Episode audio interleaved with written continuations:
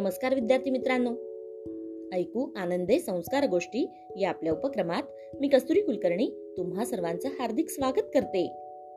आपल्या या उपक्रमात आज आपण गोष्ट क्रमांक पाचशे अठ्ठावन्न ऐकणार आहोत.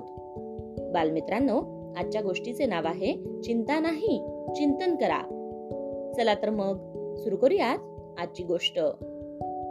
काही दशक वर्षांपूर्वी गुजरात मधील एका शहरामध्ये एक वकील साहेब आपल्या पत्नीसोबत राहत होते. वकील साहेबांचे आपल्या पत्नीवर खूप प्रेम होते. एक प्रोफेशनल वकील म्हणून त्यांची खूप ख्याती होती. आणि ते आपल्या अशिलांसाठी न्यायालयामध्ये जीव तोडून लढत असत. एकदा त्यांची पत्नी आजारी पडली. डॉक्टरने पत्नीचे ऑपरेशन करावे लागेल असे सांगितले. पण ज्या दिवशी ऑपरेशन होते नेमके त्याच दिवशी एका दुसऱ्या मोठ्या शहरात त्यांना मोठ्या कोर्टात केस लढण्यासाठी जायचे होते.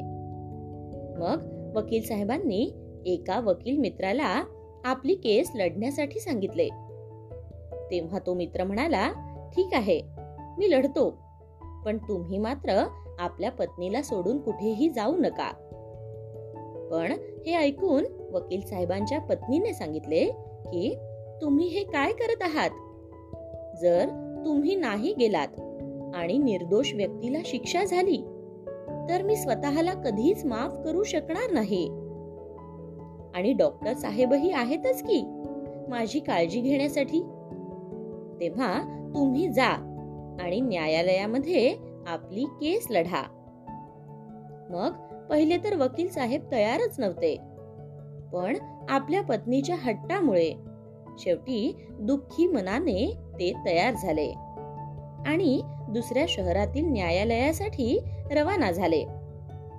मुकदमा सुरू झाला तसा वकील साहेबांनी आपला वाद करायला सुरुवात केली.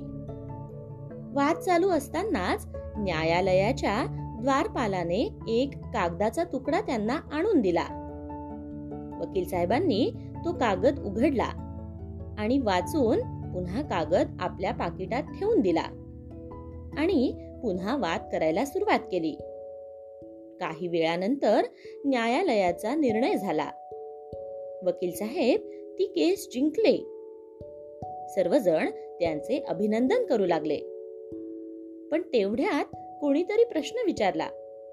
वकील साहेब तो कागदाचा तुकडा कशाचा होता? वकील साहेब म्हणाले खर तर तो टेलिग्राम होता. आताच काही वेळांपूर्वी माझ्या पत्नीचे निधन झाले त्याविषयी. वकील साहेबांचे हे उत्तर ऐकताच तेथील सर्व लोक स्तब्ध झाले. लोकांनी त्यांना प्रश्न केला अहो वकील साहेब तुमची पत्नी इतकी आजारी होती तर तुम्ही आज का आलात? वकील साहेबांनी सांगितले खरं म्हणजे माझ्या पत्नीनेच तसा हट्ट माझ्याकडे केला होता. आणि सांगितले होते की मला बिलकुल आवडणार नाही की माझ्यामुळे कोणी निर्दोष व्यक्ती शिक्षा भोगेल. ही गोष्ट ऐकताच तिथे उपस्थित लोकांचे डोळे पाणावले. डोळे भरून आले.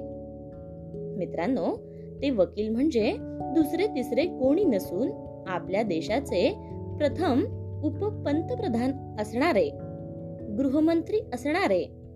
पोलादी पुरुष सरदार वल्लभभाई पटेल हे होते. गोष्ट इथे संपली. कशी वाटली गोष्ट मित्रांनो? आवडली ना?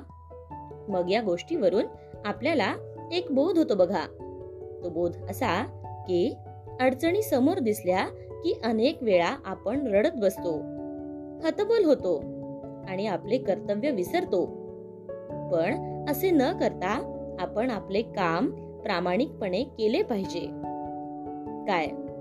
येते ना लक्षात? चला तर मग. उद्या पुन्हा भेटूयात अशाच एका छानशा गोष्टी सोबत आपल्याच लाडक्या उपक्रमात ज्याचं नाव आहे ऐकू आनंदे संस्कार गोष्टी. तोपर्यंत नमस्कार!